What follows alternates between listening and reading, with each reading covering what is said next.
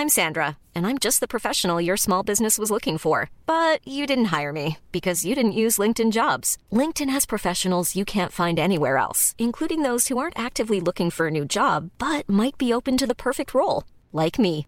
In a given month, over 70% of LinkedIn users don't visit other leading job sites. So if you're not looking on LinkedIn, you'll miss out on great candidates like Sandra. Start hiring professionals like a professional. Post your free job on linkedin.com/people today.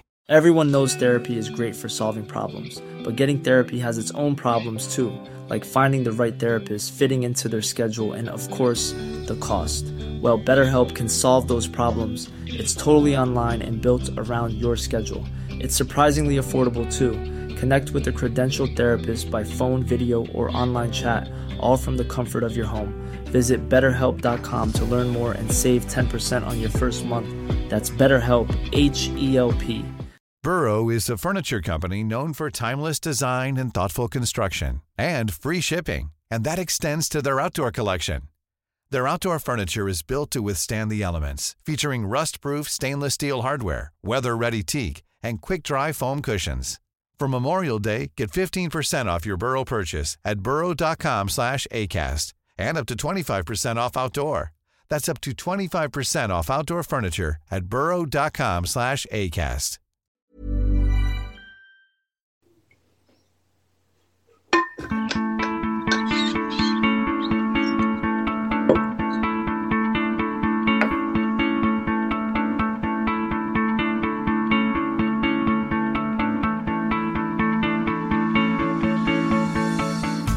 Hello there, and welcome to the Adoption Chronicles. As you might have guessed, I'm Michael Shepherd, and uh, I might have been away for a little while, but uh, my mind and my heart has always been thinking about my next uh, story and my next person who I'm going to catch up with.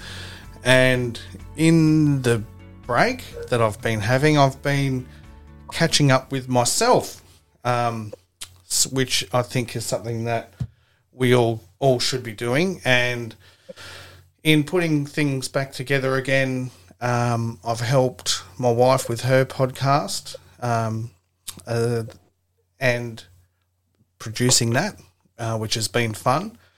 And also thinking about who my guest should be on uh, when I make uh, the uh, a reappearance or a restart or however you'd like to call it, my little sojourn back into life, I um, have decided to go all the way back to episode one and bring on my very very first guest as a as a catch up again. Um, and Diane has been, uh, I would say, instrumental in most of the stories of the people that we tell, uh, you know, uh, talk to, and she's helped so many adoptees find their family. Uh, welcome back, Diane. Hi, Mick, and thanks for the opportunity to put it out there what I do. Absolutely, my pleasure. Um, and I think before we get right into it, I'd just like to uh, go over again part of the intent of what this podcast is all about. And there's a few different arms and legs to the whole story. And I like how it all comes together in the one intended uh, outcome, which is to help people tell their stories.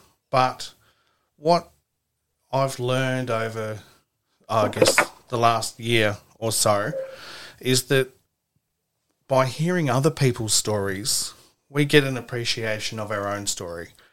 And that was the reason why I started it because I was trying to learn more about my uh, my life, my adoption story, and in getting uh, to the bottom of that, I wanted to learn and read and and hear other people's journey through life, being an adopted person, and joined a heap of different websites, different uh, Facebook groups, and I started reading other people's stories and soon came to the realization that I didn't have all the time to dedicate to reading other people's stories. So the next evolution to that was finding podcasts to listen to. So while I'm driving around, I can listen to other people's stories, and it wasn't as easy as as that. I found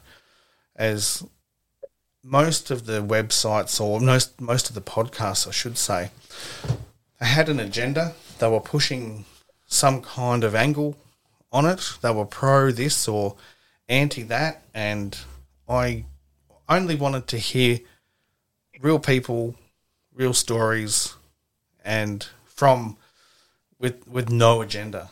Um, and that that's um, something that I thought might work. And so part of the uh, setup and getting the ball rolling um, was talking to somebody who had been talking to many adoptees herself, um, and that was you, Diane. And that was, I think, uh, a pretty good way to start the Adoption Chronicles. Yeah, I think that very first episode, um, I had a lot of people contact me after listening to that. Um, a lot who weren't aware of how DNA testing actually works. Yep. And how they're able to identify unknown birth parents without a close match DNA testing. Yep. So um, for me, that was that was a good thing. And listening to the interviews since then, with whether it be adoptees or birth mothers yep. or siblings of adoptees or whatever, has also helped to teach me um, what I need to know in trying to help adoptees. So yeah. it's been a, a, good lesson for me as well.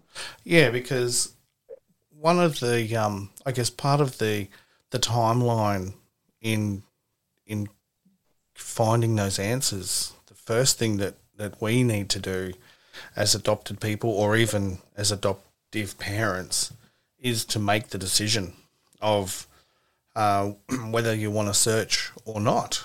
And some of us have that search, like that decision taken away because the other party searches us out, which, you know, yep. that's that's part of the deal. Um, mm-hmm. And uh, I guess part of my story is, I, and I've told it before, my birth mother searched me out many years ago before DNA testing was around, and mm-hmm. um, that's since come to its natural conclusion. And yeah. for me, there is um, still an avenue open where I don't know who my birth father is and yep. so I've I've thought about what I should do, um, mm-hmm. what it means for my family, um, yep. what it can potentially mean for him and his family, um, and mm-hmm. so a lot of the questions are like, does he does he even know? I would assume the story that I've been told is that he did, but um, at the same time, that's one half of the truth, one half of the story, mm-hmm. and that's- there's no verification that that version is true either. Correct. Um, that's right. And so, yeah, there's a lot of time going into coming up with a decision. Um, now, at, at this stage, um, I've decided not to pursue that. Um, yep. And uh, and part of that is because I'm happy in my life as it stands at the moment, and yep. um, I don't I don't have a reason that's big enough. I think that's where I'm at at the moment. Mm. Now that could change, um, mm. and it might be too late, and that's on me. Um, yeah.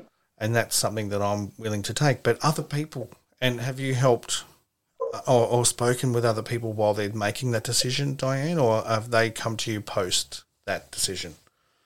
Yeah, I've actually got a couple of clients that I'm working with at the moment who who are at that stage as well, where they're deciding whether to pursue it or not. Yep. Um, uh, and like the only advice I can really give, like of course everyone has got to be ready themselves to do it because there's the fear of rejection, you know, there's fear of opening a can of worms, and I get all that stuff. Yeah. But having said that, life is short and birth parents are getting older, and the longer adoptees leave it, obviously, the less chance there is that that birth parent is still alive. Yes. And there's nothing worse than, than telling an adoptee, look, you've just missed your birth father by three weeks or Yeah. you know, three months or or whatever. But another kind of option that kind of sits in the middle with that, um, that I suggest to people in that situation is perhaps to DNA test. Let one of the search angels work with your DNA results to identify your birth father and then remove your DNA. You will have the knowledge of who your birth father is, Right. but um, and then at whatever point that you do decide to that you want to contact them, you can then take it a step further or not. Um, but at least you'll have the knowledge of who that person is. But it's not just who your father is; it's your whole family history.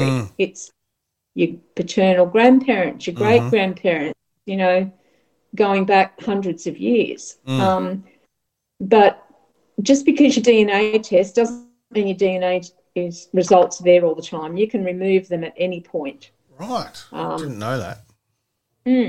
So that or turn your matches off. It's another. You can either Yeah. delete your account or turn your matches off, which whichever, Okay. so that your DNA matches can't see Right.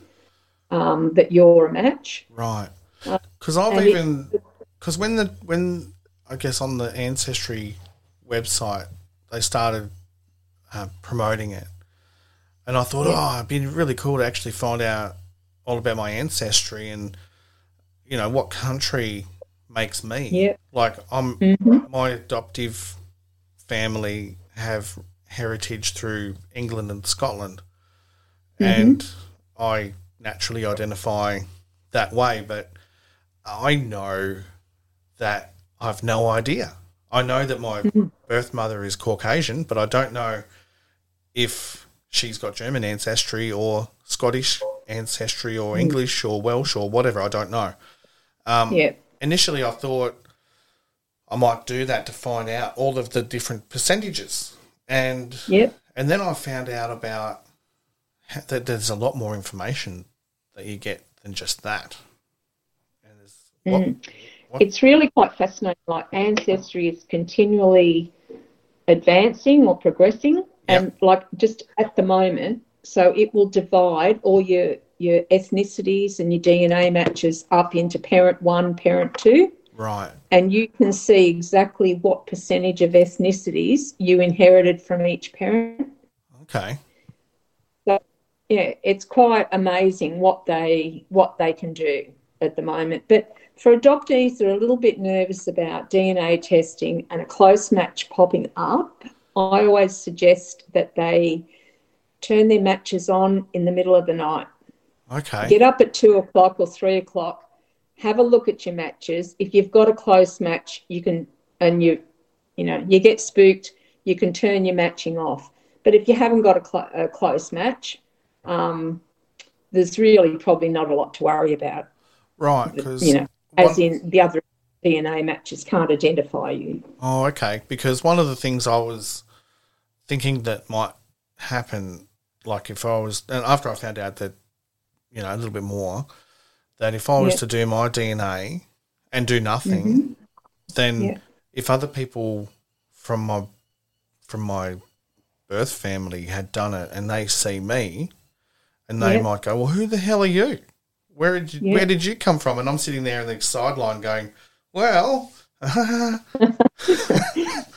Which brings me to the next thing is a good idea is always to use a username on Ancestry. Right. Don't use your real name. You can be Snow White or, you know, Mickey Mouse or whoever you want to be. Um, you know, that way you haven't got the invasion of privacy with people Yeah. Facebook stalking you and all the rest of it. So Yeah. always use a username. Yeah, okay. So that and make it a. Would you advise to make it a username that's quite obvious as a a fake name? Yeah, absolutely. Right, Absolutely. Doesn't matter what you use as long as it's not your own name. right.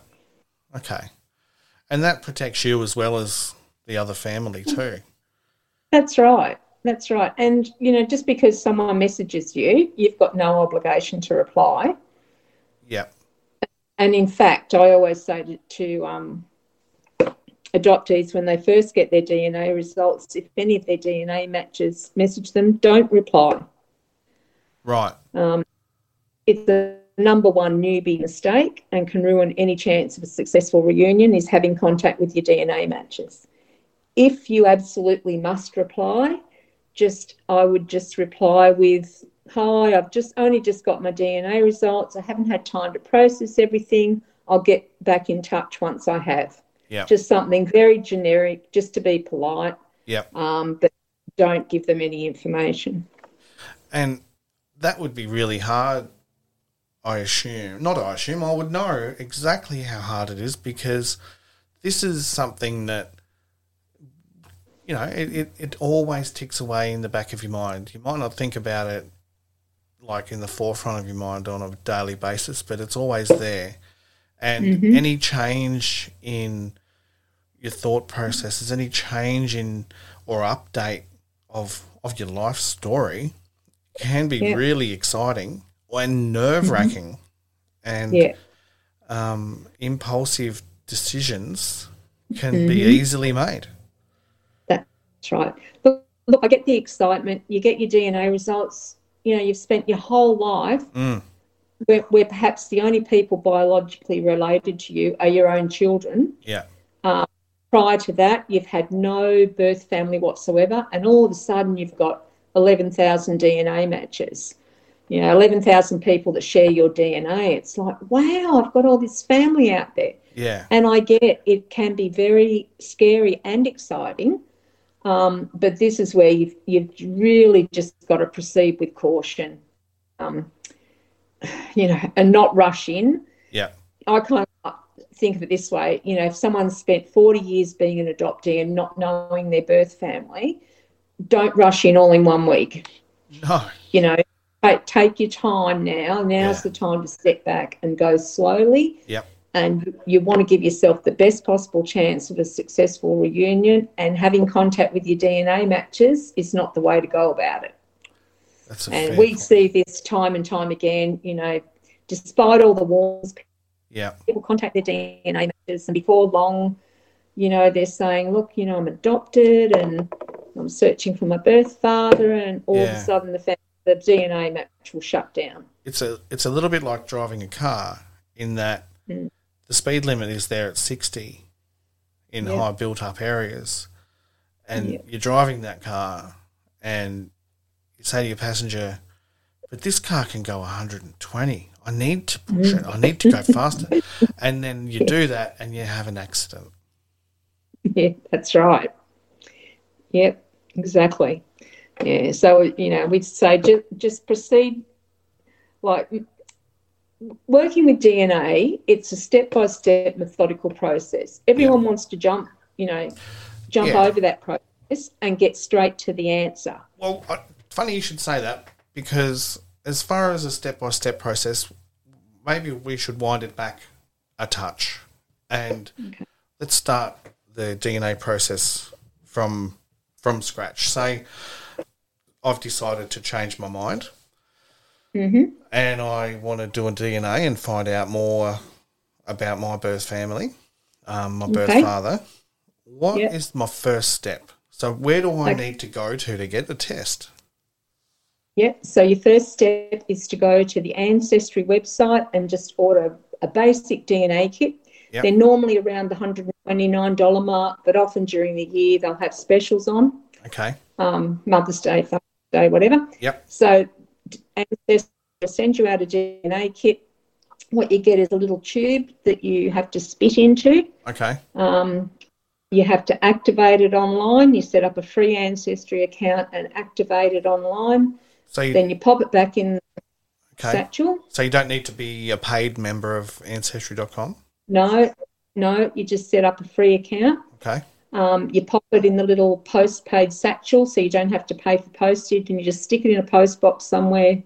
And about eight weeks later, your DNA results will come into Ancestry Right. and you'll get an email say your DNA results are now available. Log into your Ancestry account and you will log into your Ancestry account and all your DNA matches will be there. Right. Eight weeks, eh? So, yeah, about eight weeks. So it actually goes to Ireland and then to the USA right. um, for testing. So a bit of a bit of a hike. Um, Yeah. So then what you're going to get is a list of DNA matches, like thousands and thousands, probably 20,000 of them, for Wow. example. Okay. It could be from really close family right down to eighth cousins. Wow.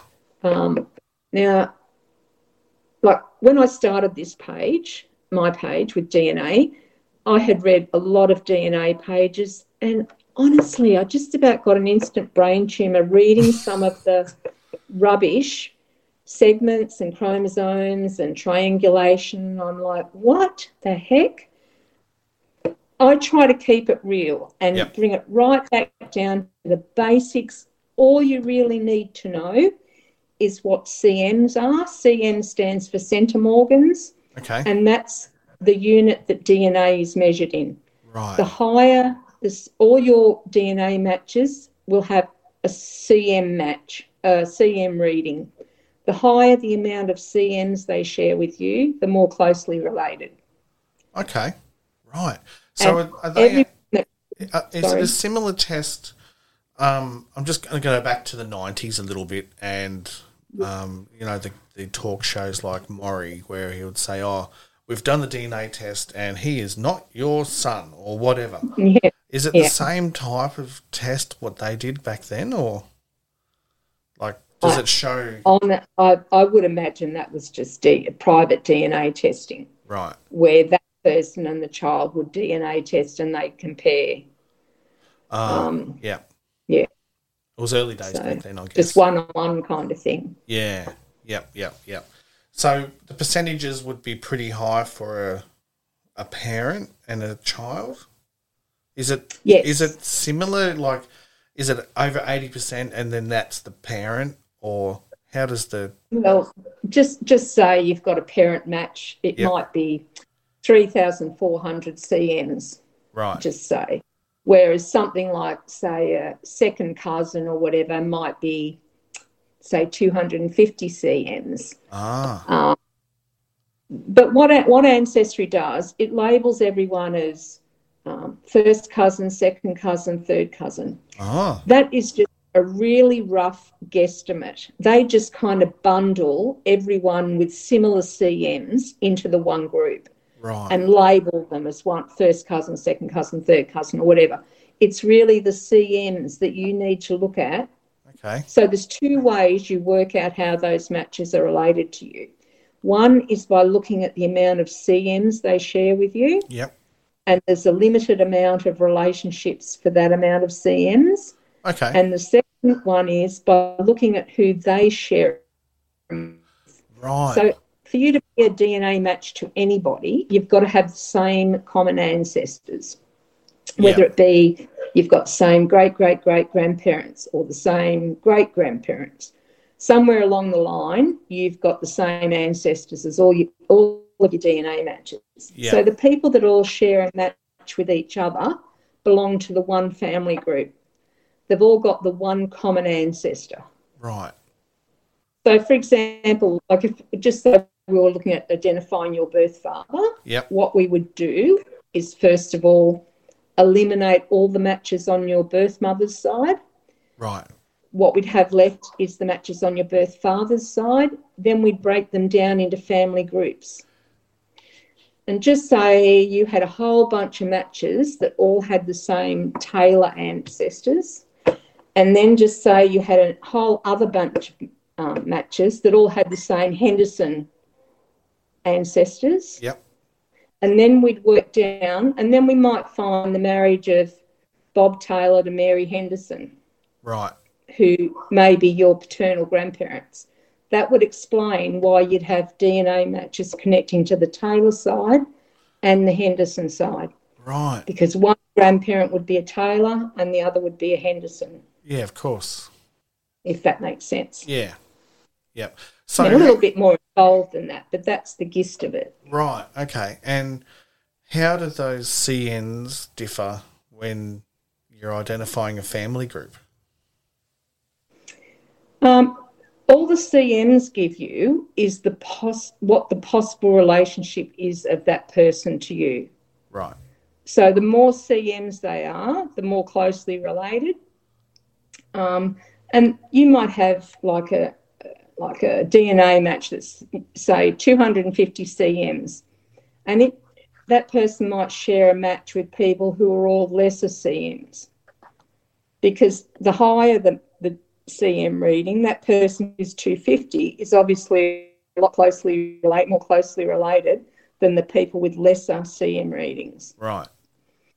So what, what we'd start to do at that point, once we identified who the common ancestors were, and just say we identified someone back in, just say the 1850s, a couple, just say all these DNA matches seem to descend from this one couple back in the 1850s. Yep. We then start out, start your tree, your father's tree, with that couple back in the 1850s, Yep.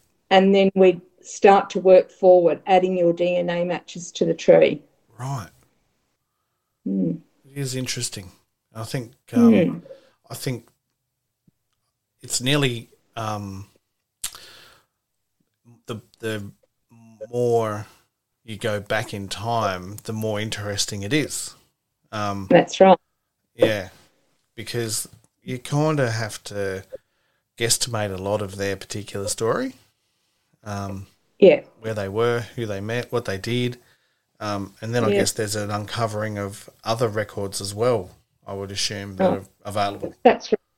Then we can find, like, once we've identified who those, so just say you've got an interest in, you want to know if you're descended from a convict. Right.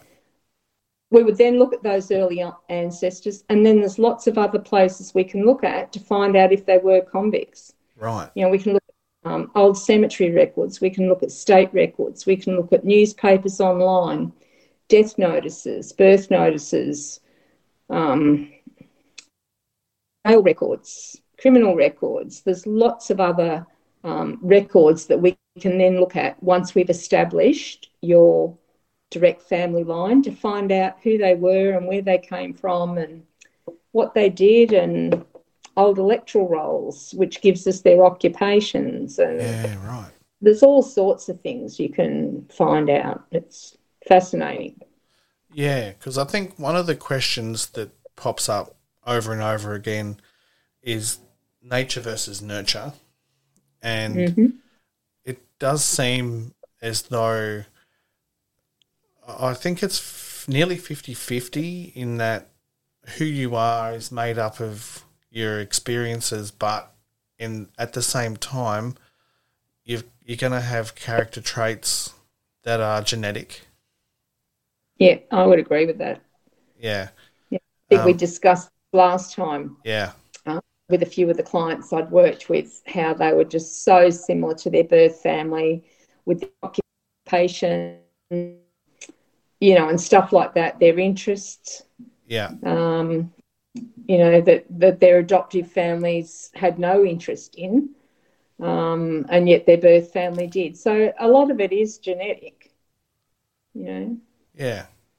And, you know, I guess that's, um, yeah, it's all, all part of the story, isn't it? Um, Mm, and, and, right. and, and what makes it interesting, what makes, what makes people interesting, interesting. Um, Hmm. and, and, and you, you see the light bulb moments. Oh, I, um, like sport, for example, and then you hear the contacts or the, the the birth family are into sport as well, or car racing and motor mechanics and things like that. Um, Yeah, that's right. Yeah, and I think that's that's a little bit like, you know, it's it's like when adoptees meet their birth family for the first time, and all of a sudden they see someone that looks like them. yeah, And I think knowing that their birth family will like them in other ways is kind of the same thing. Yeah. You know, if if you're a mechanic and you find out your birth father was a mechanic, it's like like that recognition. You know, yeah, um, you know, God, he was like me. You Yeah. know, he was interested in cars and whatever, whatever. yeah. How many people do you think you've uh, and your team have been able to help, Diane? Gosh, I think last year, I think our total for last year was around, uh, we re- reunited 100 and, I think it was 152 um, adoptees with their birth family. Wow. Uh, so most years where we sit around between 100 and 150 Yeah. um, cases solved. It just depends on how many clients we get, how quickly we can solve a case, Yep. um, you know, how many search angels are available available at any given time, Yep. um, and how good your DNA matches are too, I guess. Yeah. Absolutely. But But having said that, you don't need, you don't necessarily need good DNA matches to be able to solve a case. right. Okay. You know, we've been able to solve cases with nothing closer than the third cousin match. Wow. Yeah. Right. So, you know, it, it is it's not so much about how closely related they are, but um, more about the different family groups that you've got with your DNA matches, Yep. um, as opposed to how closely related they are. Right. Okay. So if you've got good good DNA matches on both paternal grandparent sides, you know it's really just a matter of working down both lots of um, families until you find where they intersect, which is the marriage of your paternal grandparents. Right. Um, as far as um, solving a case or or or or, f- or finding a connection, um, I'm, I'm not going to ask about success rates and all that kind of stuff because each case is individual, and I don't think that's quite Yep. fair. But I'm, and I am interested in knowing how many families, like children and their parents, have been separated by state. Like, for argument's sake, um, is it more common that an adopted child would find their birth parents and they're in the same state, or how often have, has there been a move interstate? Hard to say. Like some of our um, adoptees, we've found the birth parents living overseas. Right. You know, so really the parents could be anywhere. Yeah. Um, but the, the same goes the other way. Absolutely. The birth parent, you know, looking for the child, the child could be living anywhere. Right. So it, it yeah, I, yeah, I don't know what the stats would be, but we we get a fair few where you know state or move country, Yep. so, And especially with New Zealand, Yeah. because a lot a lot of like, young girls were sent here to have their babies, and then returned to New Zealand. So right. you know, you might start looking at the DNA results of an adoptee that doesn't yet have her paperwork and all her DNA matches are New Zealanders. Um, you know, you can more or less work that out before she even gets arrested. That Yeah. Right. Both birth parents have, have come from New Zealand. Does that make it harder? Um, it does because uh, I'm not as familiar with um, New Zealand records, but we do have a couple of search angels that kind of have their own little areas of um, what they specialise in and what they what they've got access to and things like that. So if I can't find something, I might discuss it with the group, and someone else may be able to find something. And that's where our research assistants come in. We've got I think four or five research assistants now, as well as our DNA search angels. Yep. So they do a lot of the background work for us um, to free up our time to just work on the DNA. Right. So they'll do the research behind things to get us the information we need to get further with the case. Okay. And about how long? So, thinking about the process again, the results come in. Um, Yeah. is there a typical time that you have from this when you receive the results to when you can start to piece together um, matches, or is that Straight- variable? straight away. Right. As soon as the results come in, and, and this is, you know, this is one of my biggest problems is So on, on Adoption Search Australia, I run a four part tutorial where Yep. I teach adoptees how to identify unknown birth parents from their DNA results. Yep. If they need assistance, I'm there, or one of the other search angels will be allocated the case and will stay on that case until solved. Yep. The angels work um, just one case at a time and stay on it until solved. But I, you know, I get a lot of adoptees contact me and say, "Oh, look, I've had my results for a year or two years, and you know, I've looked at it and looked at it, and I can't work out who my father is." And you say, "Well, have you followed any kind of methodical process?" No. And you can look at their DNA results, and like we had a couple just a few weeks ago. I think I had three in the one week that had had their DNA results for a while, and I was able to solve all three cases within a few hours. Wow. Now they they'd been sitting on those cases for you know one and two years, Wow. but because they hadn't actually done anything to, you know, I always say it's like following a recipe. Yep. Someone said make a sponge cake, I wouldn't have a clue. But give me a recipe and I can follow it and it'll turn out perfect. Yeah. It's the same with DNA. You've got to have a methodical step by step process that you work through to be able to do it. You, you can sit and stare at your DNA results till you're blue in the face. The, the answer's not going to jump out. You've got to work with your DNA to identify your birth parent.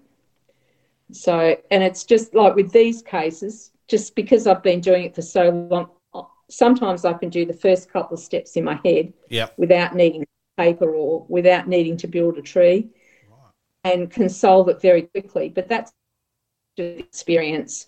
Um, you know, and a lot of the other search angels are the same. They can very quickly, in their head, do stuff that once upon a time when we first started, we'd have to put it down on paper or we'd have to build a tree or whatever. And now we, c- we can do it very quickly. Um, but for most adoptees, if they just followed the steps, they would come either they would be able to solve their own case or they would probably come very close and just need that assistance Yeah. to get them over the finish line. So, if somebody's listening to this for the first time and have and it's helped them make a decision, um, Mm-hmm. where can they find you for assistance? Okay, so I think I'm the only Diane Cuff on Facebook in Australia. Okay. So you can either just message me direct or you can request to join my adoption search page, which is called Adoption Search Australia. Yep. And once you're in the group, yeah, and I can get you started with your either your DNA results or your search, or essentially, I'll meet the adoptee with wherever they're at, Right. and we can go there. Cool. And they'll also be able to uh, find some links to other episodes of the Adoption Chronicles there as well. That's right, they will. And They will. and and people tell their stories on there, and I think they also help with the decisions because that's what it's all about is coming to a decision for what you think is best for you. Um, That's right. And I think, like listening to others' stories, I think um, adoptees realise that all these other people have been in the same position as them yeah, previously, um, and that they're not alone. And everyone there kind of, well, I'm not adopted, so I don't know firsthand, but there's a lot of people on our page that are, obviously. Um, and it's really a good support group yeah, uh, you know, everyone's very empathetic and supportive and understand exactly what the adop- adoptee is going through. But can I just say, in relation to birth fathers, yep, one thing the adoptee will need to do once we've identified the birth father from the DNA results on my adoption page in the files section.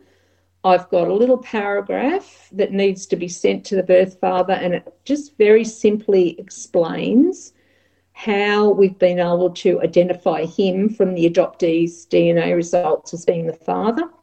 Because often adoptees write to birth fathers and they're like, Well, I don't remember your birth mother, or, you know, how do you know I'm your father? So this little paragraph just just explains very simply how we've been able to um, come to that conclusion. Um, and I will say that I'm always surprised at how many birth fathers step up to the plate once they've been identified and it's been explained to them how we've been able to prove they're the, the birth father from the adoption records.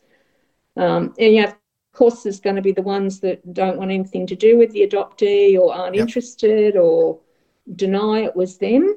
But on the whole, um, a lot of the cases we've worked on, the birth fathers have stepped up to the plate. And you've got to remember too that they're kind of the silent party in all this. They had no say in um, a child being given up for adoption. Um, and often they did know about the pregnancy. So, you know, in, in fairness to them, um, you know, they didn't have a say in it. So they're kind of a bit like the meat in the sandwich with the whole whole adoption thing. Yeah. So. Yeah, and I guess um, sometimes they they may not have known. Sometimes they would have. Um, um, I guess it's all all about knowledge. Um, That's right. And I'll um, I'll put up the adoption search Australia um, in the show notes as well. Um, That'd be awesome. And if and and part of what this podcast is about is telling people's stories. So if you're mm-hmm. listening to this podcast, I thank you straight up. Um, I appreciate it. Um, but if you want to tell your story, um, yeah, hit me up and we'll have a chat. And that's what it's all about. I, I, yeah, give you all the freedom to tell your story where how you want to tell it. Um, without pressure of poking too hard. I don't think I'll poke hard because that's not the point. Um, yeah. The point is the story, not the dirt, because I'm yeah I'm not about that. Um, nor an angle. It's it's it's helping people find the information they need to create a decision for themselves, and that's that's where I'm at. And I think the Facebook group uh, is a brilliant, safe place for adopted people and uh, birth families as well, birth parents. Um, and since I've been doing this podcast, I've become more aware of some of the jibes in in the media, um, in society, like even like a black sheep in a in a normal. When I say a normal family, I mean the the real socially accepted um, family where you know you, you you with your birth family, and they say, "Oh, well, that's a bit weird. You you didn't come from me. You must be adopted, right?" That hmm. one um, hurts, um, even though you know you might brush it off, but there's nothing like that in in the group. We we look after each other. Um, if somebody's hurting, I reckon we'll get around them um, and help help each other out, which is what it's all about. Yeah, that's right, Mick. I think that's what we try to offer there is like a beginning to end service um, for adoptees that are just starting out on their, their search, right up to when they uh, find their birth parents and then decide whether or not to make contact. And it's everything in between and the things that people that, adoptees go through at each stage of that journey. Um, you know, like you'll often see them post on the page about where they're at and what yeah. it felt like for them, and um, you know, well, you've seen yourself, you, you, you know, the supportive comments of from other people have been in, in their shoes. So yeah. And it's not just one or two people that get around a certain individual. The the, the conversation rolls and the, the, it's a string. It's it's a lot of people getting in and, and, and creating a safe environment for mm. that conversation to happen. Um, yeah. And that's what's required because mm. it's such an emotional journey because it it's, sure is. it's it's something that has been with us since we were born and and started even before we were born. The decision of how our lives have turned out was made by other people, and we had no say in it. And uh, it's understandable the level of emotion attached to that decision and the feeling of uh, of every individual is different. Um, Like I, I'm completely comfortable with my life and how it's turned out, um, and I doubt whether I'd change anything. I didn't have it easy growing up. Um, not a part of a a wealthy family, um, but at the same time, I love my family. I love my the, the people I grew up with, my cousins, um, and my uncles and aunties. I think I'd be a lesser person if I didn't grow up with them. So I'm grateful for that. Whether it's a sliding door moment or fate or whatever you call it, um, me personally, I try to deal with the here and the now, and what's happened in the past is part of what's made me as a person. But um, yeah, I try to look forward, um, and that's that's where I'm at personally. And I'm not saying that that's what other people should do, but that's I guess you could say that's my coping mechanism, and it's made me a really determined person to to to forge ahead and not let things get in my way, which you Yeah. know, some people call it pig-headedness. Um, but you know, I think um, and, and, and with all those those experiences, we, we get around and help each other. Yeah. Yeah, I think I think um, my thing is, you know, not being an adoptee, I don't have first-hand experience, but I just have this really strong belief that everyone's got a right to know where they came from Yeah, and know the circumstances that brought into being their very existence. yeah, It's just a fundamental right that we all have, you know, adoptee or not adopted. yep, Um, so anything I can do or our group can do to enable people to have that knowledge to me is a good thing whether they make contact or they don't make contact just having the knowledge of who their birth family is or was yeah. And I can't tell you how uh, blown away I am that you, not being an adopted person, have dedicated so much of your life to helping us. That that blows me away because one thing that I've always kind of thought in the back of my mind is that, like, I know when I meet um, other adopted people, and I've even said this to my wife, who's not adopted, but I'm like, um, I don't think anybody can know what it feels like to be adopted unless you're adopted. And yeah and I, I get that I think you've got a fair handle on it though by um, by by your actions. I think um, they speak much more louder than any words ever can. Mm, thank you mick it's it really is a passion so you know i just want to be able to give people answers i couldn't imagine myself going through my life not knowing who my parents were so you know if i can help other people to find out who their birth family was well that's good Yeah, absolutely. I think it's more than good. Um, thank you absolutely fantastic, and I think that's a pretty good um, note to to wrap it up on.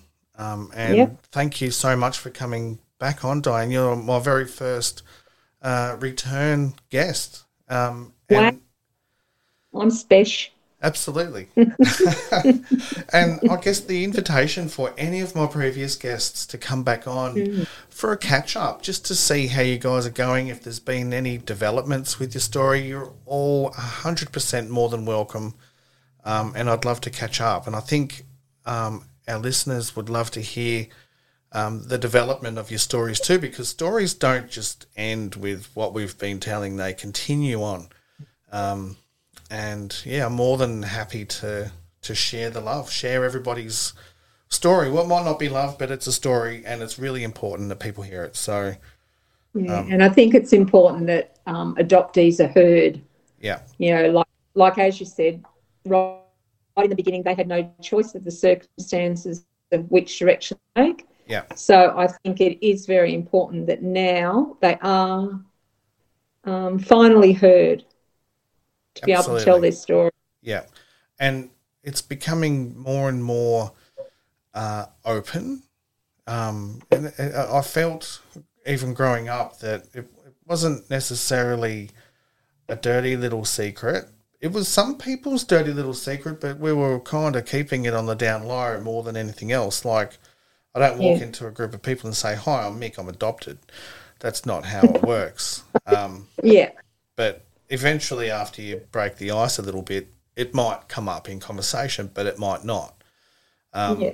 And there's you know, not necessarily a shame attached to it, but the people who aren't adopted do tend to look. I don't know. There's a difference to it's a difference to it. Um, yeah. And and and I'm glad that we're becoming more open and talking about mm. it openly. So, me too. Absolutely. Thanks again, Diane, for coming on, and uh, we'll talk again soon. No worries, Mick. Thank you very much. Cheers. Okay. Bye-bye. Bye. That was my episode one guest, and whatever episode it is now, I can't even remember. But we're in um, the 30s or 40s or or whatever. But Diane's um, very special guest on the show, and as always, you can look her up on Facebook as Diane Cuff, and her search page for helping adopted people is Adoption Search Australia. Uh, until next time, bye from now.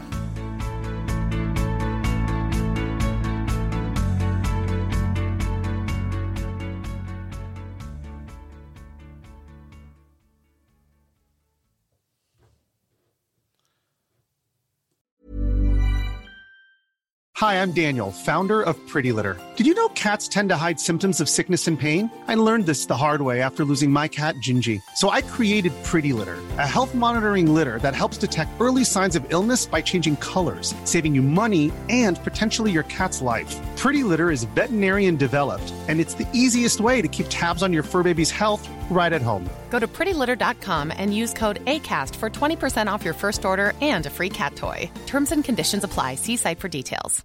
Imagine the softest sheets you've ever felt. Now imagine them getting even softer over time. That's what you'll feel with Boll and Branch's organic cotton sheets. In a recent customer survey, 96% replied that Boll and Branch sheets get softer with every wash. Start getting your best night's sleep in these sheets that get softer and softer for years to come. Try their sheets with a 30-night guarantee. Plus, get 15% off your first order at bollandbranch.com. Code BUTTERY. Exclusions apply. See site for details.